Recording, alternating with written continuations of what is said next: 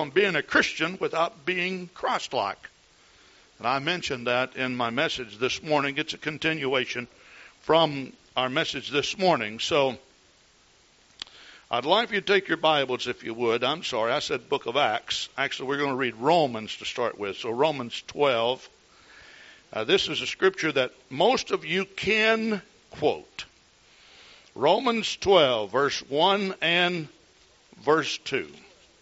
Now, without peeping in your Bible, do we have anyone here that'd like to quote it? All right. Okay, over here. All right. Sister Armenti, more.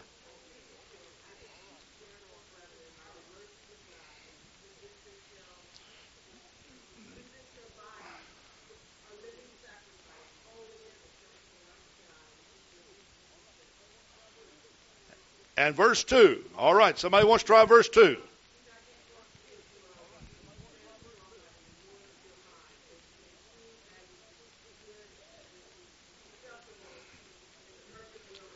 Think she's being coached on there a little bit. Now, you did better without your coach.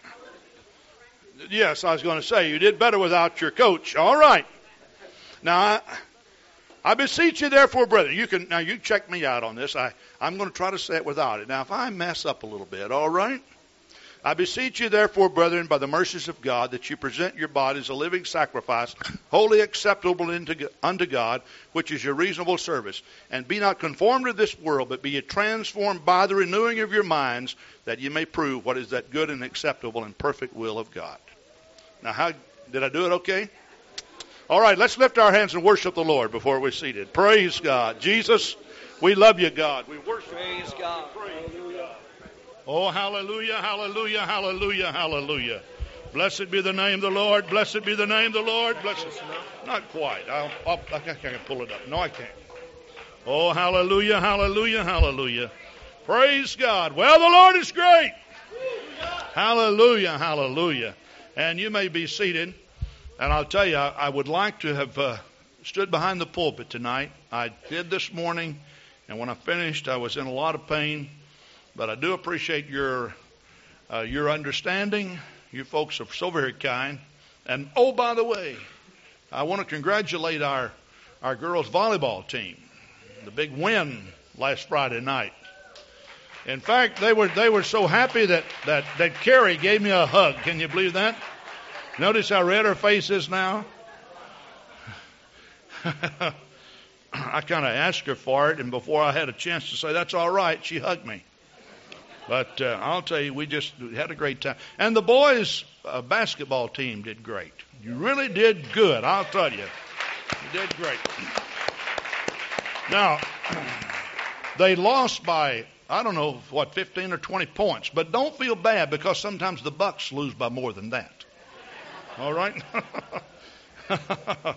and they're a professional team, but you did a great job. I mean, a real good job. We just had a great time. Now, the prayer meeting tomorrow night will be at 7 o'clock. This prayer meeting is going to be a little bit different. What we're going to do, we're going to come, we're going to, we're going to, uh, we're going to just seek God, seek after God. Now, I'm hoping that this message tonight will give you some information as to why I feel that this is necessary. But uh, basically, you know, what, what we do, we put a lot of emphasis on corporate prayer, and that's really great. You know, to meet in the prayer room like our 4 o'clock prayer band. I went in there, they were taking those prayer requests, they were laying hands on each other, they were praying. It's so great and so wonderful. Then to be able to go and find your own little corner in which you seek God, that is great. But uh, prayer is, is, is really a in, in, a very broad sense. It uh, you know as you communicate with God, it, it is so necessary that that that we not only channel our and focus our attention in one direction, but in in many different areas. And basically, what we're going to be doing, we're going to be searching our own souls, seeking the face of God uh, we probably will end up with corporate prayer that is taking prayer requests, but the most, uh, but most of our emphasis tomorrow night will be on uh, you, or that is each individual, uh, talking to God about uh, himself or herself. Now, brother and sister uh, Smith last Thursday night talked about prayer, and and they talked about uh, you know how important prayer was. I I really did appreciate so very much uh, them talking about prayer, and I asked them to do this because I knew what I would be talking about this weekend, and of course the prayer meeting. Sister Smith made mention of going in to her bedroom and praying and praying in tongues and seeking the Lord. I'm going to be talking about some of that tonight because I think that this is so very necessary. Now, I, I read the text. Uh, the Bible talks about being transformed. The word transform also means to change, just like convert. This morning I talked about convertible religion, though. The word convert, uh, I say convertible rather, comes from convert. And uh, you know what a, a, convertible is as far as automobiles go. That's the type of automobile that you can put the top up or down. And some people are that way with their religion. They can convert over, back and forth. And I think that uh, Romans 12, verse 2, particularly speaks of this. It says, And be not conformed to this world. Actually, when you are conformed, that means that you are changed.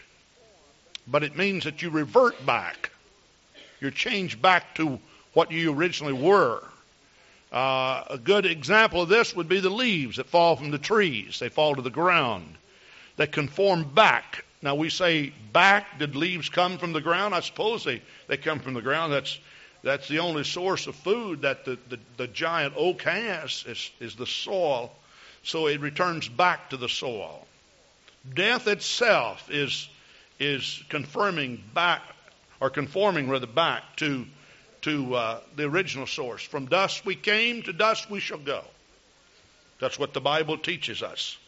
But the word transform also means to change. So we're dealing with uh, several words about change. But the, the amazing thing that I've found that is that that you know everybody that's talking about heaven ain't a going there, as, as the old spiritual said. It's just it's not every man that saith, Lord, Lord, shall enter therein. That's what Jesus said. So that simply means that a lot of people carrying the banner of Christianity uh, will not make it. Now, I don't want to be negative in this message.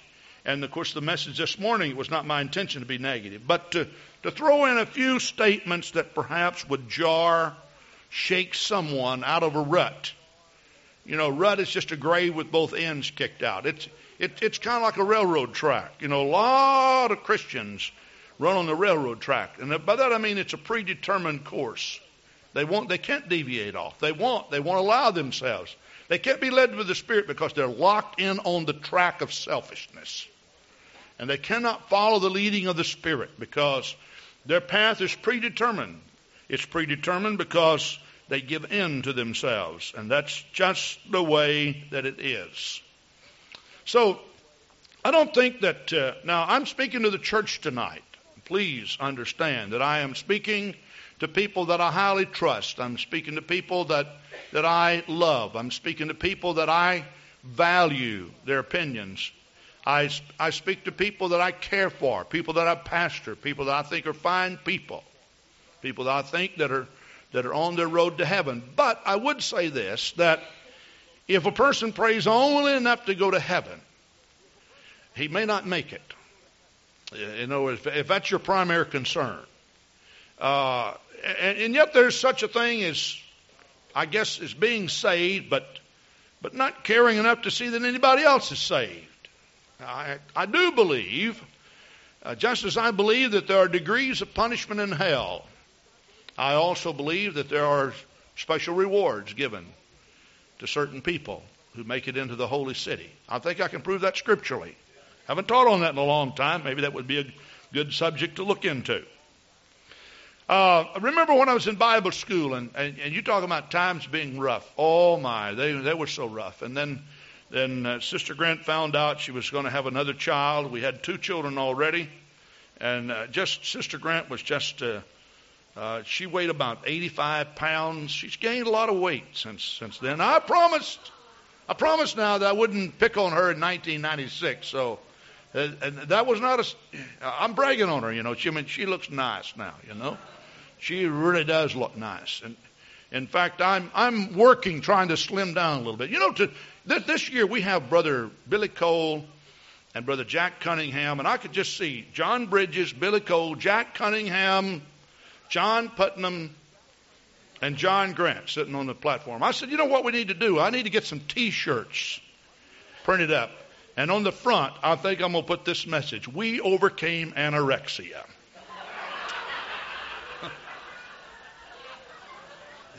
We're overcomers, you know.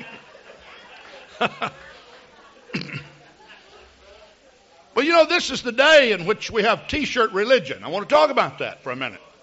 By that I mean a whole lot of people are willing, you know, it's bumper stickered and t shirt religion. They put this on the, you know, there was a guy driving down the freeway and he had a bumper sticker that said, honk if you love Jesus. And I honked. He gave me an obscene sign and then shook his fist at me. I thought he's either driving a borrowed car or he forgot about his bumper sticker. Boy, I just smiling. I love Jesus. He, and he went, you, like, what did I? Oh, I'm just trying to share the Lord, you know. I thought, but you see a lot of that, don't you? You know. And by that I mean you can advertise because T- today, you know, I see a lot of T-shirts, and I, I, some of you can't read the message, some of you can. I, I even ask people, "What does this mean?" They say, "I don't know." Now, I'm always real skeptical about wearing something I don't know what it says. You know.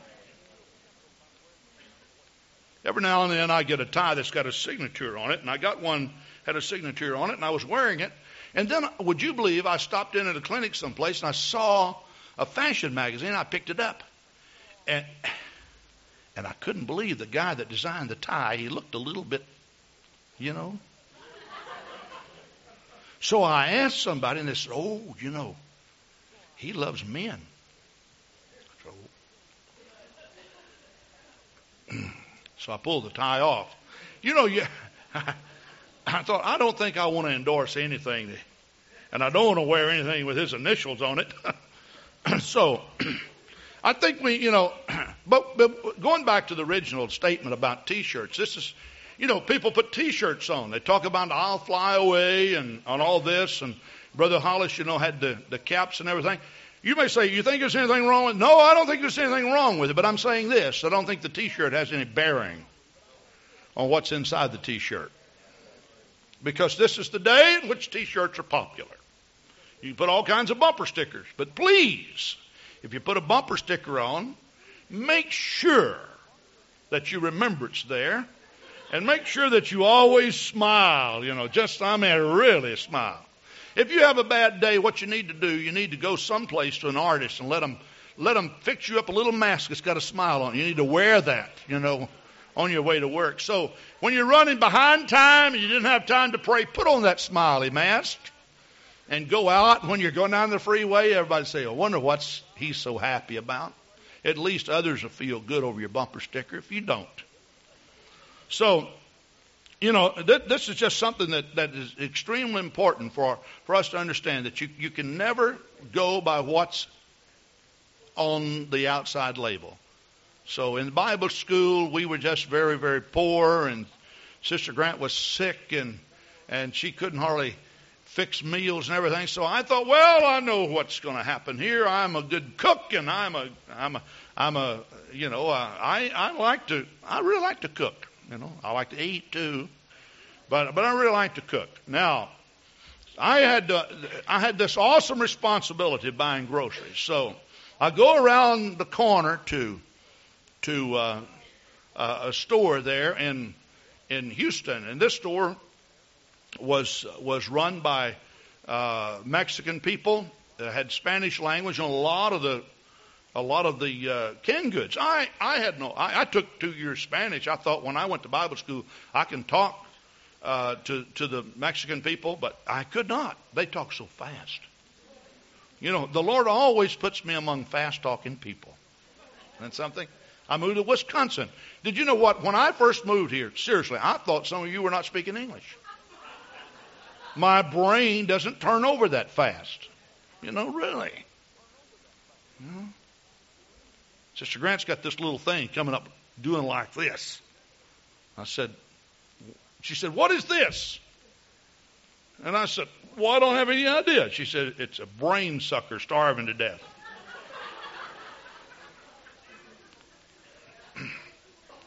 so I took my little chubby hand. Somebody just said the other day, I had the chubbiest hand. I took my little chubby hand and I went up to the other day. And I did like this. And she said, What is that? I said, It's a brain sucker that's overeaten.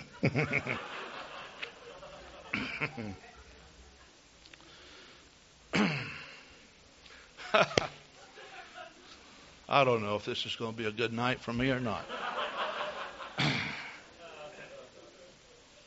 you know,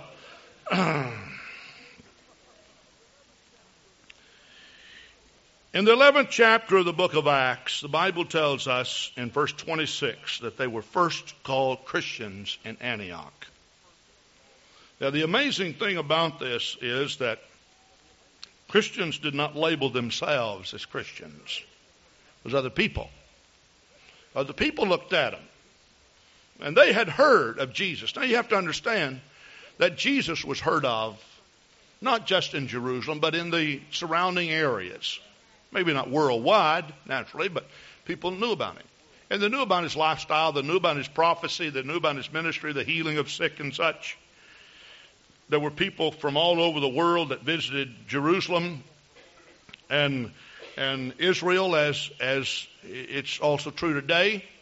Uh, but at any, any rate, at any rate, Antioch, Antioch was the place in which they were first labeled as Christian, as Christians. In other words, the word Christian means to be like Christ or Christ-like.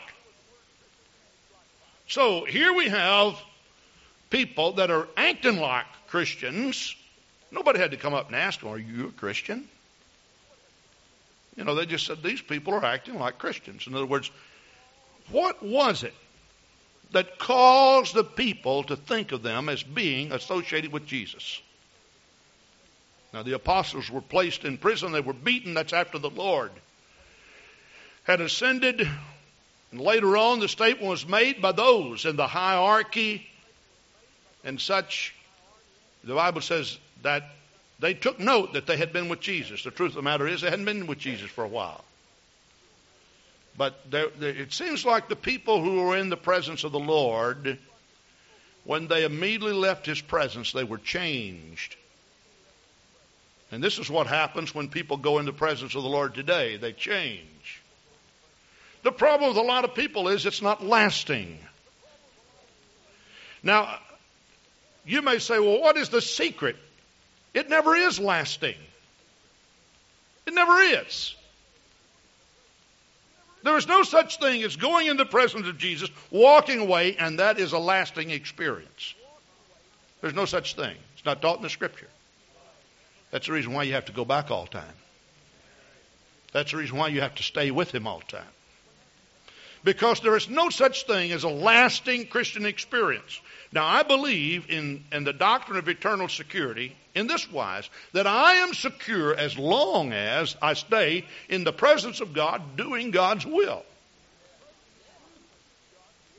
But I cannot walk away from God, totally ignore God, ignore the principles of the Scripture, and feel that I am secure in God. There's no such thing as that.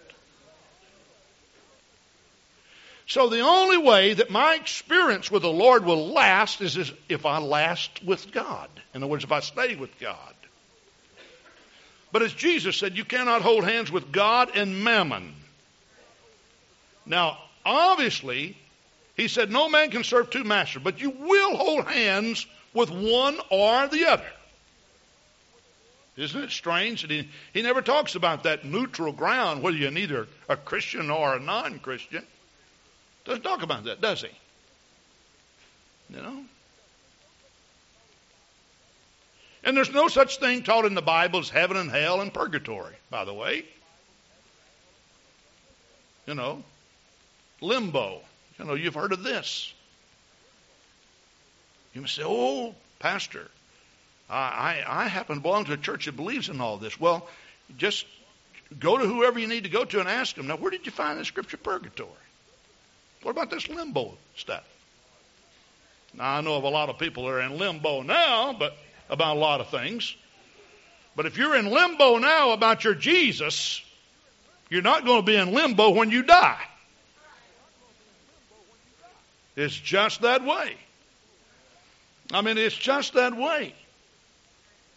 And the thing that we need to understand is that it really doesn't make any difference what kind of a label that you put on yourself. It's what's in the container. So I go down to this Mexican store, and some of the some of the vegetables and such is Spanish. Well, I thought I knew Spanish. I couldn't talk to anybody, and I picked this up. You know, unfortunately, unfortunately, uh, all of the labels didn't have pictures.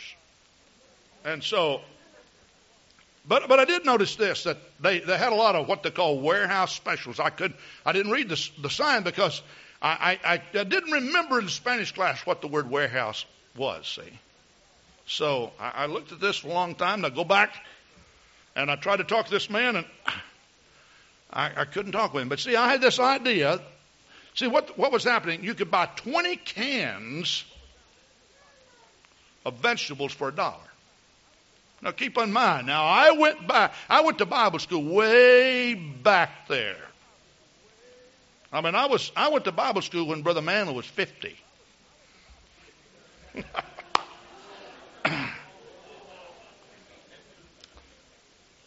now you may laugh at that, but that's really when I went. Brother Manley was fifty.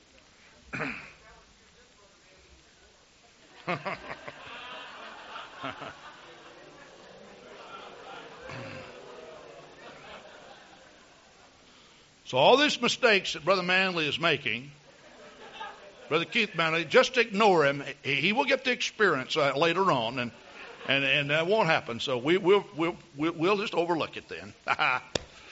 I'm just saying this in fun, you know. We really love both Brother Manleys, don't we? Yes, we do. Praise God. Now, written in Spanish on some of these cans was this word that this phrase, I, I had someone to translate it. It said that these came directly from the factory warehouse, and the label on the outside did not necessarily represent what's on the inside. So, you know, you go home, you think, I've got corn, and I've got peas, and I've got string beans, and you go down the line, and uh, that's what you think.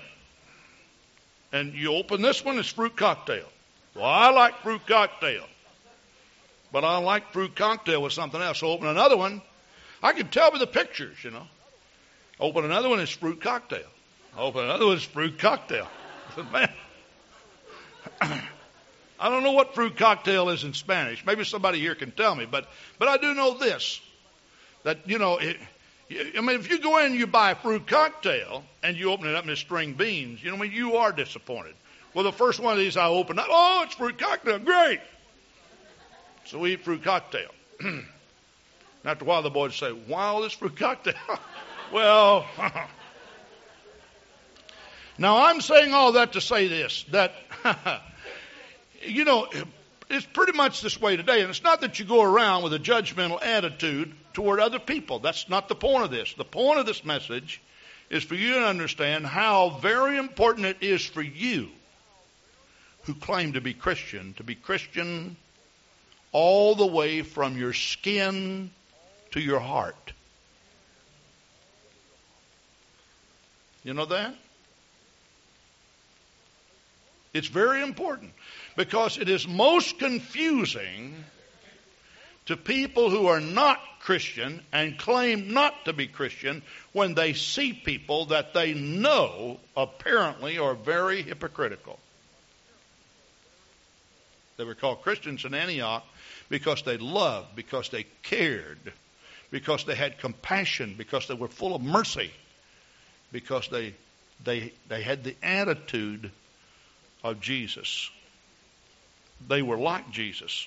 Same label, same content. What you saw on the outside was what they were inwardly. And you've heard me make this statement. You should never be able to separate character from conduct. What you are determines what you do. Character cannot be separated from conduct. Now, what I want to do is tomorrow night in in our prayer meeting at seven o'clock we will begin. I want to be seated behind this table, and as we begin, I probably won't say anything, so we'll just start seeking the Lord, just seeking God, and we will seek God, and we will seek God, and we will seek God, and we will seek God. Now, the first thing that I want you to do, and this is where it all starts, take your Bibles with me right now, and let's turn to Philippians 2, verse 1 through 8. Philippians 2, verse 1 through 8. Now, Philippians 2, verse 1 if, if there be therefore any consolation in Christ, if any comfort of love, if any fellowship of the Spirit, if any bowels of mercy, fulfill ye my joy, that ye may be like minded, having the same love, being of one accord and of one mind. Let nothing be done through strife or vainglory, but in lowliness of mind, let each esteem other better than himself. Look not every one to his own things, but every man also on the things of others. Let this mind be in you, which was also in Christ Jesus. The first thing I want you to do tomorrow night, I want you to pray that God would reveal to you his particular way of thinking. In other words, let me think like you think, Lord. You know, a lot of us would be a lot better off if when we get in these little dilemmas that we get into sometimes, if we just try to think like Jesus thinks. And you know, one of the best ways to do that is to say, now, if Jesus had a conflict like this, I wonder what would he do? You know? Someone in the church just the other day came in and told me something and how they worked it out. I said, I think you did a great job. And, and the greatest compliment that I've heard in a long time, this is what happened. The individual said, Do you know what I did, Brother Grant? I got to thinking, I wonder what Brother Grant would do in this case. Well, naturally, you only follow me as I follow Christ. But I thought that was just a, a great compliment. But I don't think you can give Jesus a greater compliment than to do what you think Jesus would do.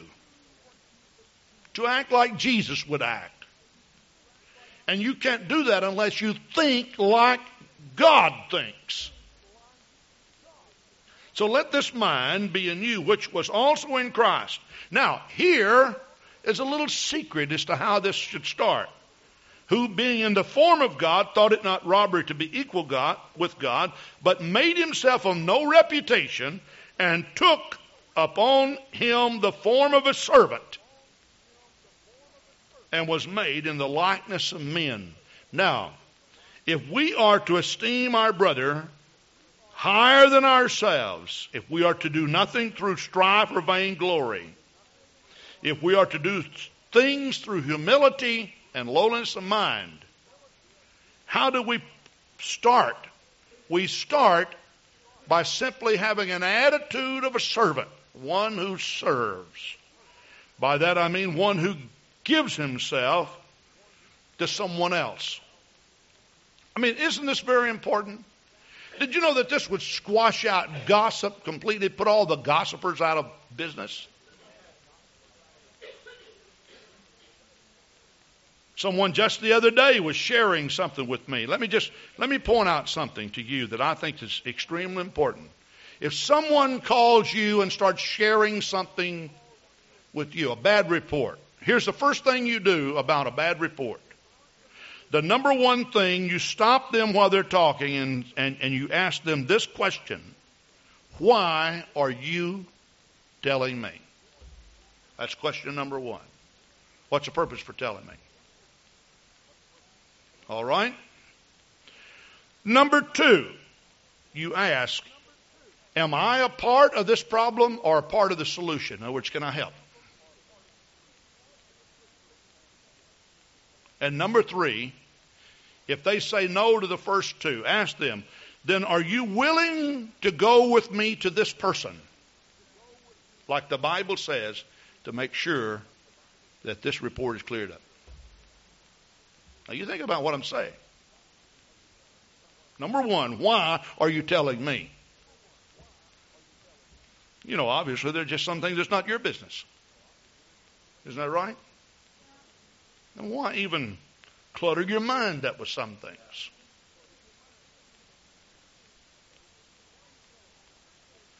So why are you telling me? Number two, am I a part of the problem or a part of the solution? Number three, are you willing to go with me to this person to clear it up? Now, if there's non-compliance to this, don't let them dump that garbage on you. Because the, the intent is evil. It is not righteous. It takes guts to be a Christian. If thy brother trespass against thee, go to him. Isn't that right? If thy bring thy gift to the altar and you think your brother has aught against you, guess what you do? You go to him. The buck always starts stops with you, rather.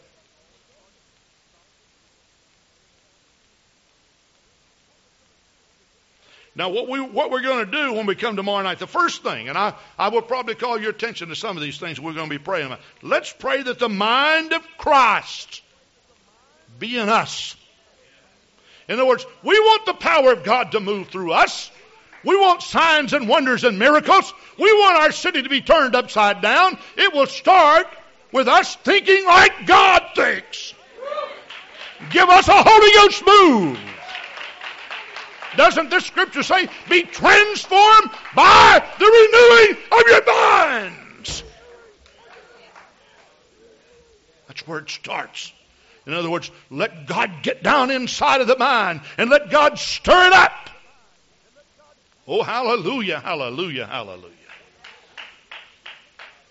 Man, when my children were growing up, we got into this aquarium kick. Man, we had fish and fish and fish, and some fish make more fish. And we had fish that made more fish, and some of those made more fish. And after a while, we have one aquarium, two aquariums, three aquariums, four aquariums. The only problem is there's maintenance involved. Oh, several of the teachers came the Christian school said, Can we get an aquarium? I said, Oh, God, I wish you hadn't have asked. Please don't get an aquarium. Why? Because 90% of all the aquariums I see are dirty, filthy. Can you believe that? Not an aquarium. Please don't get an aquarium. How many of you have aquarium? Oh, no, no, no, no. For the sake of the poor fish, would you please clean it out? But I'm telling you, sometimes you just looks all clear and everything, and you have a little problem, and you reach down there with your net and you stir it up, and I'm telling you, it's wow. You know what you need to visualize every now and then when you have bad thoughts, evil intentions, and everything? You need to look at your mind like a dirty aquarium. You need to say, I'm going to have to take this net and clean this thing out. Man, terrible. Start doing a little seining in there, picking up things, clearing that mind out. Let me tell you something. I don't want to think bad things about you. I don't want my heart and my mind cluttered up with things. Perhaps you made a mistake. Perhaps it's something I can help you with. That's a different thing altogether. But you know, even this, as a pastor, that's for the reason why that I need to follow the guidelines that I'm giving for you. I went home the other day and I sat down. Sister Grant started just telling me something. I said, please don't tell me one more thing. She said, why? I said, because all I have done for weeks is solve problems. Problem, problem, problem. How, what are we going to do about this? What are we going to do about this? What if this student did this? What about this one's wearing that? What about this? Well, I don't know about that Mike. Who tore that up? I said, and I just kept on going. I said, please don't. Not one more problem. Now, what does Pastor Grant do in a case like this? You know what I said? I want to be left alone. And the reason why I wanted to be left alone is because, truthfully, listen, I'd get burned out real fast just solving problems. But there's a time in which I have to go in the presence of God. And I said, Now, Lord, you know, I know some things about some of you folks that if I let it bother me, I could become very embittered against life. But you know, you may know something about me. If you let it bother you, you might become embittered. How, how fair is life? It's not very fair. That's why you need the blood. That's why you need that's why you need that cleanse. And it starts in my mind. I have had people to come in and tell me some horrible, horrendous stories. And then they'd start to leave, and I said, Brother Grant, you won't hold this against me, will you? I said, when you walk out of this door, you can rest assured of this one thing. That whenever I walk out of here, and if you are not, if you have not left this church and I shake your hand, I'll smile at you and shake your hand as if you never talked to me in your office. And every time you come to this church and you walk through the front doors, I'm going to try my best to greet you with love and with tender care and kindness. And I promise that I won't pick on you with my preaching. Now, I'm not going to exclude you,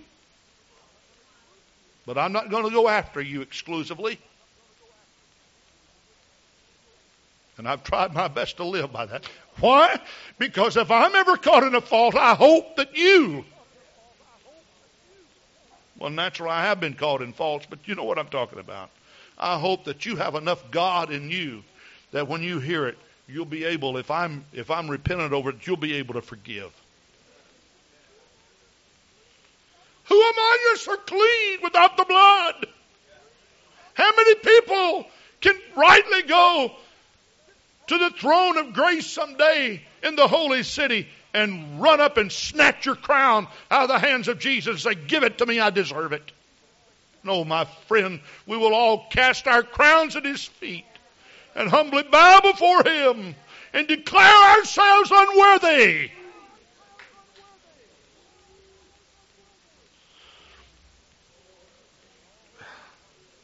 But it all starts in the mind. Listen to this. And being found in fashion as a man, he humbled himself and he became obedient unto death, even the death of the cross. Wherefore God hath highly exalted him and given him a name which is above every name. Do you know Jesus has also given me a name that's above every name? And the same name that Jesus has has been given to me. I wear the same name that every man is going to bend their knee to one of these days. But it doesn't give me license to be arrogant. It doesn't give me license to push my way through life. It doesn't give me license to grab my Bible and go out someplace on the street and thump my Bible in people's face and act unchristian. Calvary was never designed to give a man license to be nasty. If you want to if you want to boast, let it be in Calvary. But remember this that Calvary is a symbol of death, all the way from the Garden of Gethsemane to the final cry that Jesus made upon the cross Eli, Eli, Lama Sabachthani. That is to say, My God, my God, why hast thou forsaken me? He made that cry because he took my place on the cross. He made that cry because he took your place on the cross. And when I pray for boldness, I'm not talking about being egotistical. I'm not talking about being arrogant so I can go out and show everybody how much scripture I have under my belt. I'm talking about boldness to go out with a weeping heart, praying and crying for a dying city that's lost without God. I'm no better than the sinner that walks the street, save the gift of the Holy Ghost that God put inside of me. I'm no better than the next man I'm just a preacher that would be on his way to hell if God had not have saved him. I want you to come tomorrow night ready to cleanse your mind and pray. Let the mind that was in God be in me. Now let me tell you something. You see, we only involve ourselves in corporate prayer, and we and this is not preceded by a lot of seeking God. You know what happens to us? After a while, we're in there laying hands on each other, and we're shaking our fists at the devil, and after a while, we're ready to go shake our fists at the people that we're praying for. But we become bold in the Spirit once we have humbled ourselves in the presence of God to see ourselves as we really are. Lost without God, undone without God, unclean without His blood, unclean without His Spirit. We are nothing without Him. We're lost without Him. We need Him. Stir our minds, oh God. Let our thinking be like your thinking, Lord. Let our tongues confess the truth. There was no guile found in you, O Lord. And I know that from the abundance of the heart the mouth speaketh, Lord. Let my mind and let my heart be pure, O God. Let there flow nothing out of me but holiness. Let righteousness come out of me, O God. Let me interpret things in the right way, oh God. Don't let me think my brother to be evil in his intentions. I cannot judge him. I'm not qualified to judge him. Why? Because I can't go in the crevices of his mind and determine why he says what he says and does what he does. Let me tell you something. Some of the people that you fight the hardest would lose the battle the quickest if you get your mind off of them and get your mind on Jesus Christ. The old statement, it takes two to tango. You know the reason why some of you are always fighting with someone else? No, I just went over this with someone and said, well, they run with the wrong crowd. You know, I hear this all the time. I hear parents, my child runs with the wrong crowd. They got in with the wrong crowd. And, you know, I understand why people say that. I understand the intent, and I. But the true, the, the essence of it is that, you know, I've had parents to come in and say, my kid is with the wrong crowd. I've had some of the wrong crowd parents to come in and say, my kid's with the wrong crowd. And I said, oh, and they would name the person that had just spoken to me that their kid was the wrong crowd. I've come to this conclusion. You don't run with the wrong crowd, you make the wrong crowd. If you're involved with the wrong crowd, you're just as much a part of it as anybody else. Mm. All right, somebody calls in a bad report. Let's clear it up. Let's get our minds off of it. Let's be let's have guts enough to go and clear it up. If we don't, keep our mouth shut. Mm. All right. now Galatians 4:19. Here's a very very important scripture. Galatians 4 4:19. Look at this. My little children of whom I travail in birth, birth again until Christ be formed in you. Isn't that, isn't that something? That simply means that Jesus Christ must arise within me. I remember years ago, I used to go to my neighbor's house and watch TV. We didn't have a TV in our home, but they had this uh, this this show. I don't even remember the name of it. Maybe some of you could help me out here. But uh, Well, people are getting very hesitant to help me out on things. this is not a trick, okay? But they, they, you know, they, two or three people up here in a panel would ask them questions and trying to find out who the real John Grant is. And after all, what's that? To tell the truth. All right, to tell the truth. All right. I don't even know who the who the talk show or the host was of this, but but eh, I, I still remember this, and it was just you know, boy, I'll tell you, you know.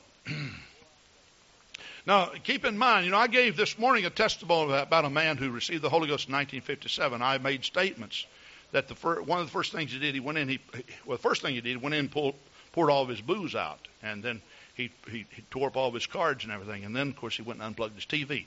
Now you got to keep in mind now that was way back in, in 1957. That's when TV was really bad, you know, not like it is today, you know. So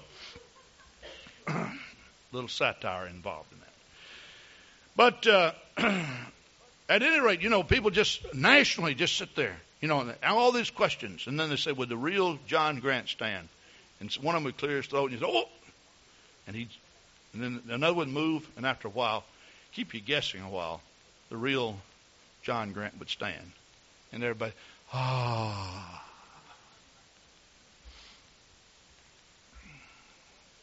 Now, the Holy Ghost that comes to me is very pure. It's undefiled. The problem is that when it's filtered through all of me, and then I am to speak on the behalf of God, sometimes it doesn't sound like God that comes out. We have a water filter in our house, two of them, in fact. And we have a lot of iron in the water. If you don't uh, filter it out, after a while, your shirts are yellow. Everything else that's white that you wear is yellow.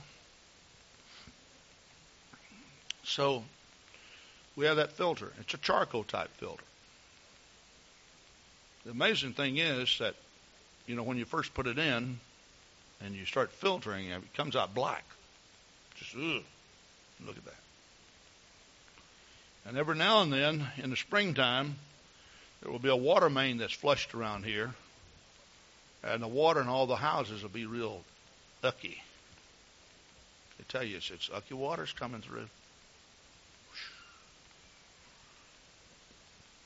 Now, what happens with us? Quite, often it's necessary.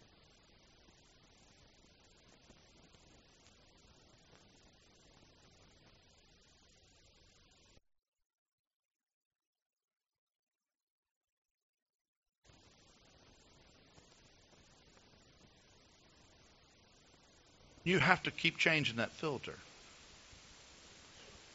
But but can you feature can you feature something as pure as the Holy Ghost coming into a person and being emitted out from the person through human flesh that has not been properly disciplined?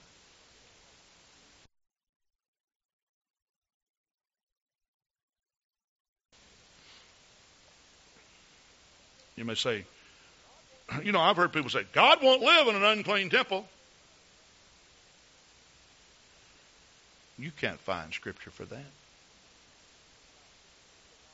Now, he will not inhabit originally an unclean temple.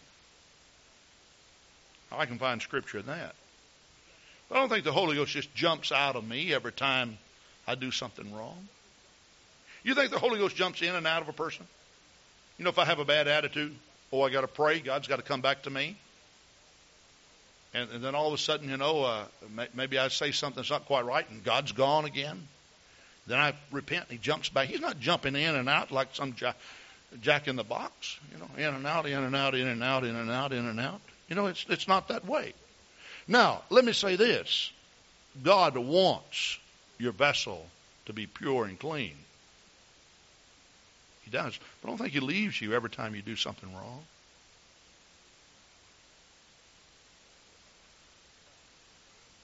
Now, if every bad attitude that you have and such, if the Holy Ghost leaves you, there's a whole lot of people that don't have the Holy Ghost. You follow what I'm saying? I mean, haven't you prayed and talked in tongues and danced in the Spirit, and later on the Lord talked to you about your attitude? Maybe, maybe even something you've done wrong. You know, God is merciful. But in the purest sense of the word, God wants the vessel, the temple, to be clean. And I really think, brothers and sisters, if all of us, and this is the only thing that'll make us in one mind, put us in one mind and one accord. See, the one mind means we all think like Him, one accord. It just simply means that what we do then, what has took, taken place in our minds is transferred then to the other parts of us so that we all do the same thing and act the same way. You may say, uh, well, put it this way. One person said, if I become a Christian, will that mean I become a clone? What do you mean a clone? Like all other Christians? Hmm, that's quite a question, isn't it? But if I'm trying to make myself like him and you're trying to make yourself like him, I wonder then why it's so much of a transgression if we be alike in a few things. It almost sounds like, you know, that we would kind of, at least there would be a striking resemblance, wouldn't you think?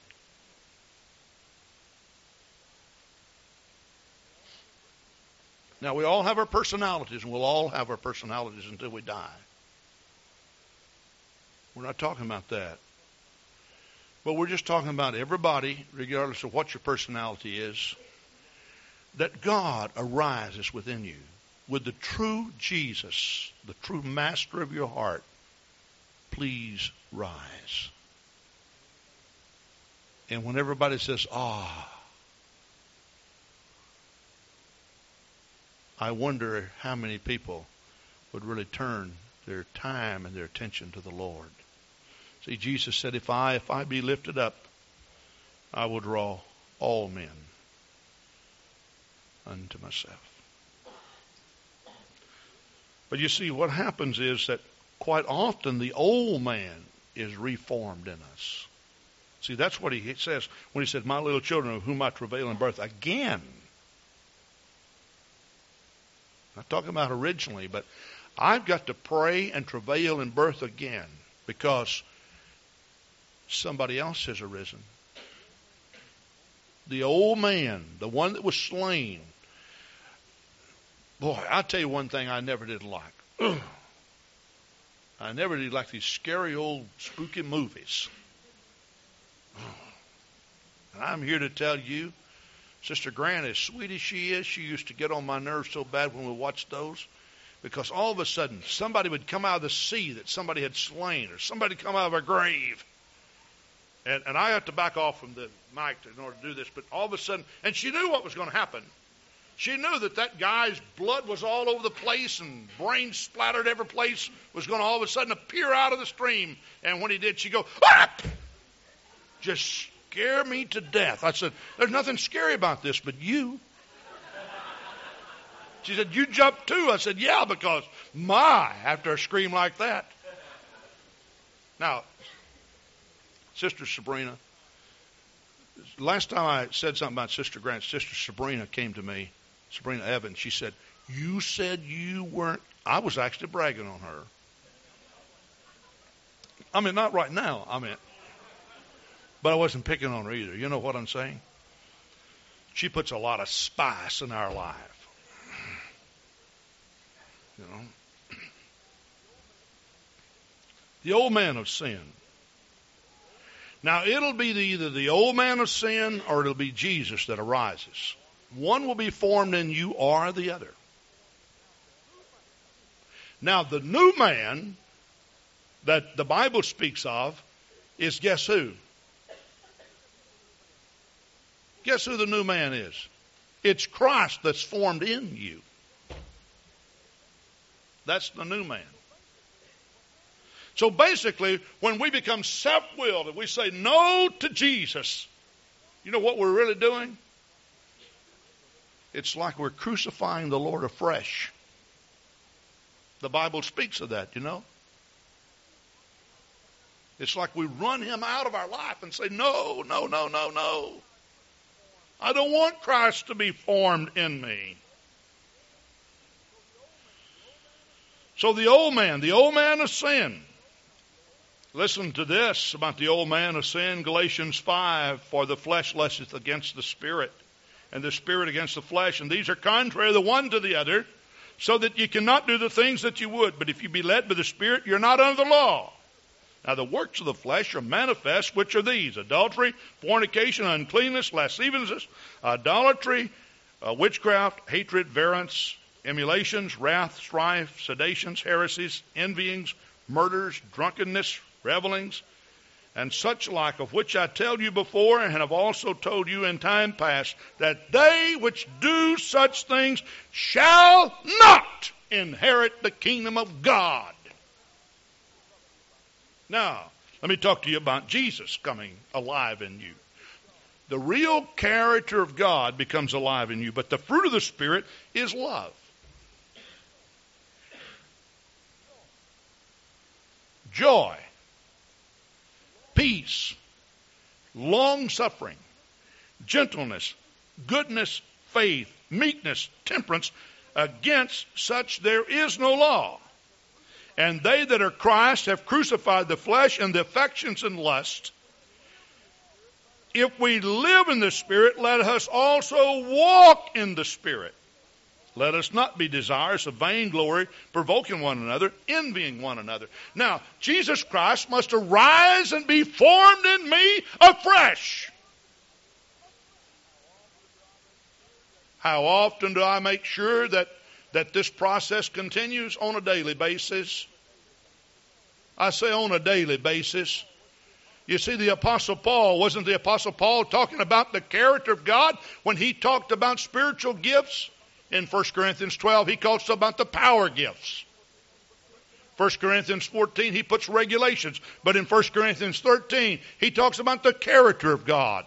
That simply means anybody who ever stands in any sanctuary to give a message in tongues ought to be a humble, meek, obedient person to God and to the Scripture and to his fellow man. He should love and be ready to edify. Now, every now and then, a person, you know, not really knowing the Scripture and because they want to put a little bit, sometimes too much of themselves in, you get the idea that there's a little bit of a hatredness or a little bit of a, you know, aggression that's coming through. And automatically, people who have been praying and seeking God, they may not say anything because they're kind, but they feel a little bit of a check in the spirit that something's not quite right.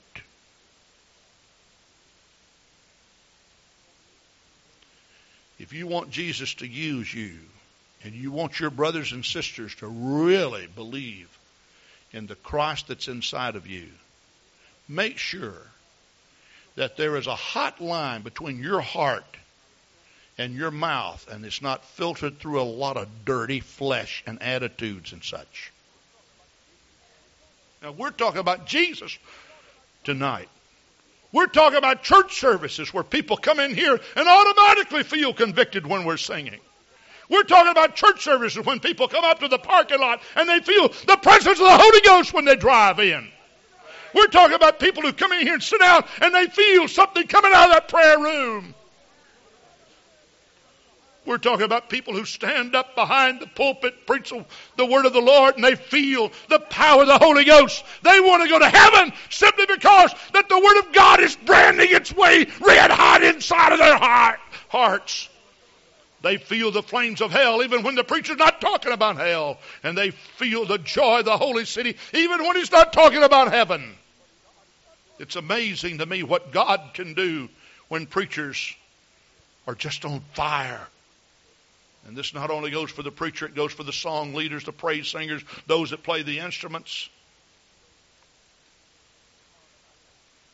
When people harmonize Praise God. All the way from the sound booth to the pulpit. And I'm not saying the sound booth man, Brother Moran's back there. I'm not saying that he's less important than me. I'm just pointing, he's at the back door. And I happen to be on the furthest end up here. But from the greeter who greets when people come in, all the way to the to the greeter who greets when they leave. Let them see Jesus Christ in us and feel Jesus Christ in us. And what we're going to be praying tomorrow night is, give us your mind, Lord, and we want you also to be formed in us. We not only think like you think, but we act like you act. We do things like you do things, Lord. We really do care.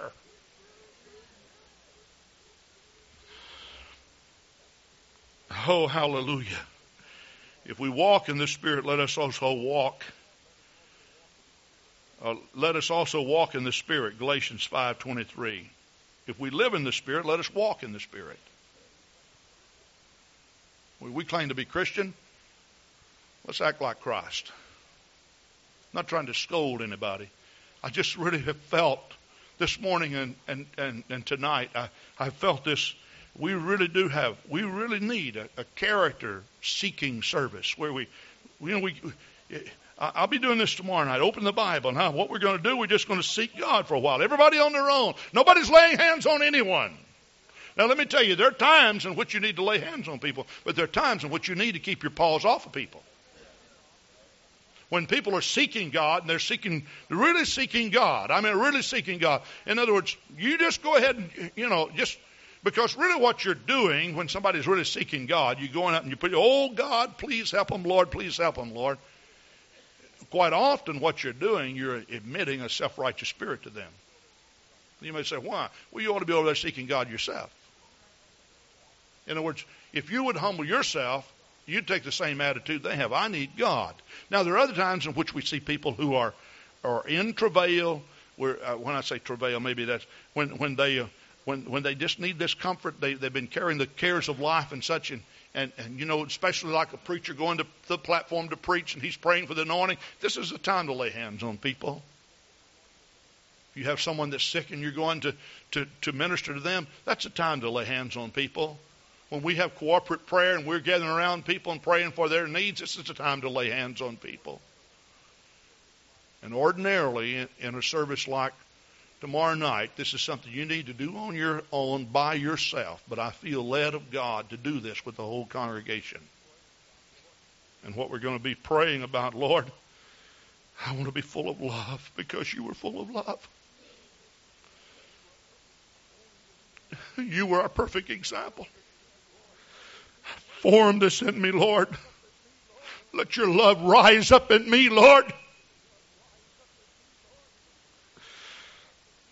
Put it in me, oh God. Put it in me, oh God. Put it in me, oh God.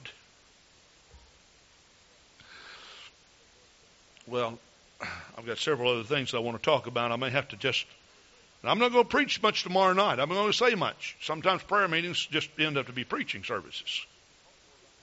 You know, you, when you talk more about what you ought to be doing than, than doing what you ought to be doing. You follow what I'm saying? Now, we're not going to do that. but there are some things that I will instruct you in. But listen to this. Therefore I say unto you, take no thought of your life, what ye shall eat, or what ye shall drink, nor yet for your body what ye shall put on is not the life more than meat, and the body more than raiment. Behold the fowls of the air, for they sow not, neither do they reap, nor gather into barns, and your heavenly Father feedeth them. Are you not much more than they? Which of you, by taking thought, can add one cubit into his stature? You know, I've always thought I'd like to be about six foot four.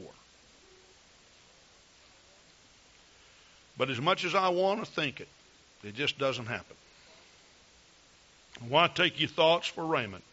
Consider the lilies of the field, how they grow. They toil not, neither do they spin. And yet I say unto you that even Solomon in all his glory was not arrayed like one of these. The bulk of the prayers of Pentecostals involve around personal needs. You know what happens when you start praying too much? I'm talking about too much. For your own personal needs, your needs get bigger and greater. Anytime you start thinking about your own personal needs, they always get bigger and greater.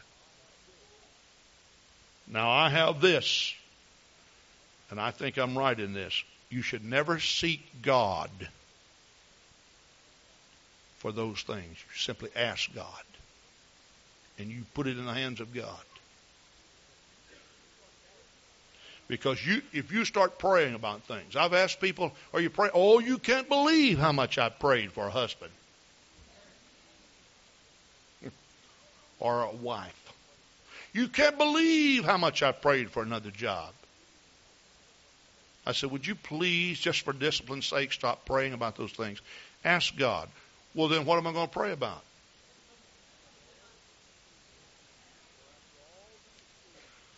For after all these things do the Gentiles seek. For your heavenly Father knoweth that you have need of all these things. But listen to this. But seek ye first. The, the key is seek. What are you seeking after? But seek ye first the kingdom of God and all his righteousness, and all these things shall be added unto you. I don't know what your needs are tonight, but I think you're far better off to pray for the personal needs that you have that directly associate you with God And you need to pray more about those and all those other things put together. You see, I just don't know how in the world a person can make it and stay right in their spirit. With all the things that you rub shoulders with, if you don't spend a lot of time praying about these things. And I wholeheartedly concur with Brother and Sister Smith. There are times when I I am so my mind is so boggled about things. And I say, Lord, I tell you what I want to do, Lord. I want to just dismiss all these things. I just want to go into your presence. I just want to I just want I, I need you, God. I really need you. I can't bear the burdens of all this on my shoulder. I need you, God with moanings and groanings which cannot be uttered. The Spirit maketh intercession, for we know not how to pray. God of heaven, I need you.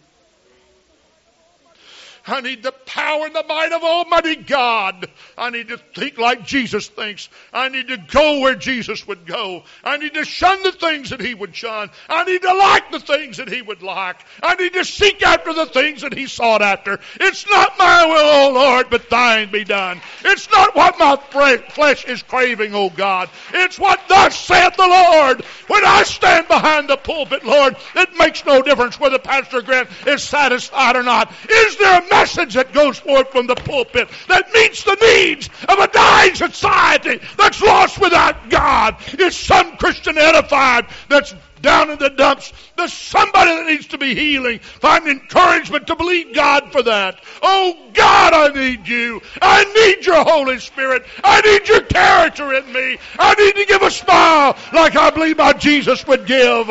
I need to be victorious like I feel that He would be. Oh God, take away any selfishness from me. Take away anything from me that's not right. Take away anything from me that's not pure. Let me be godly through and through.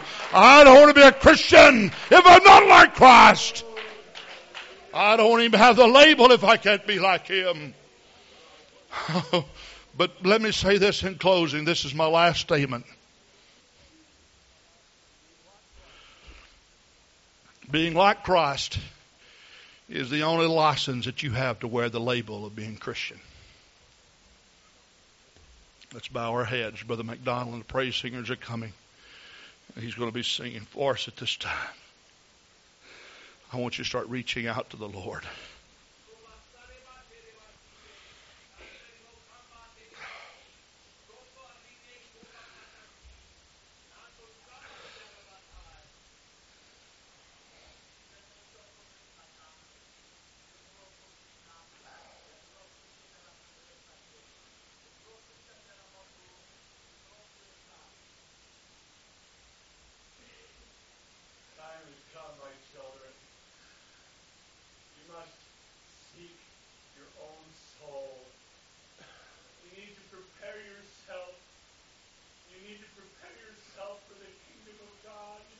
prepare yourself.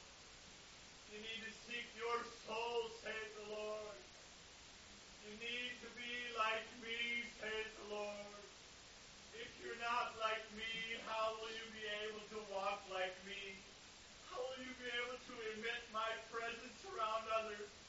How will you be able to win souls if you do not become like me? I am the Lord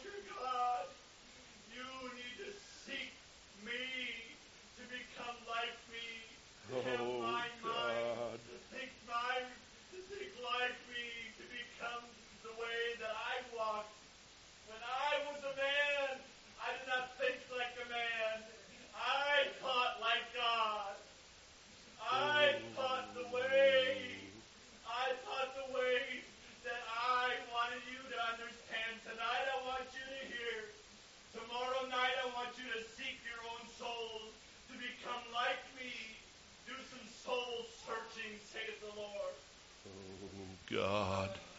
That's oh, it, all of us together. Let's just cry to God for a moment. Oh, God. I love you, Lord. I love you, Lord. I worship you, God. I worship you, God. I praise you, God. I praise you, God. I praise you, God. Oh, God. I love you, Lord. I worship you, God. I praise you, God. Jesus. Oh, Hallelujah.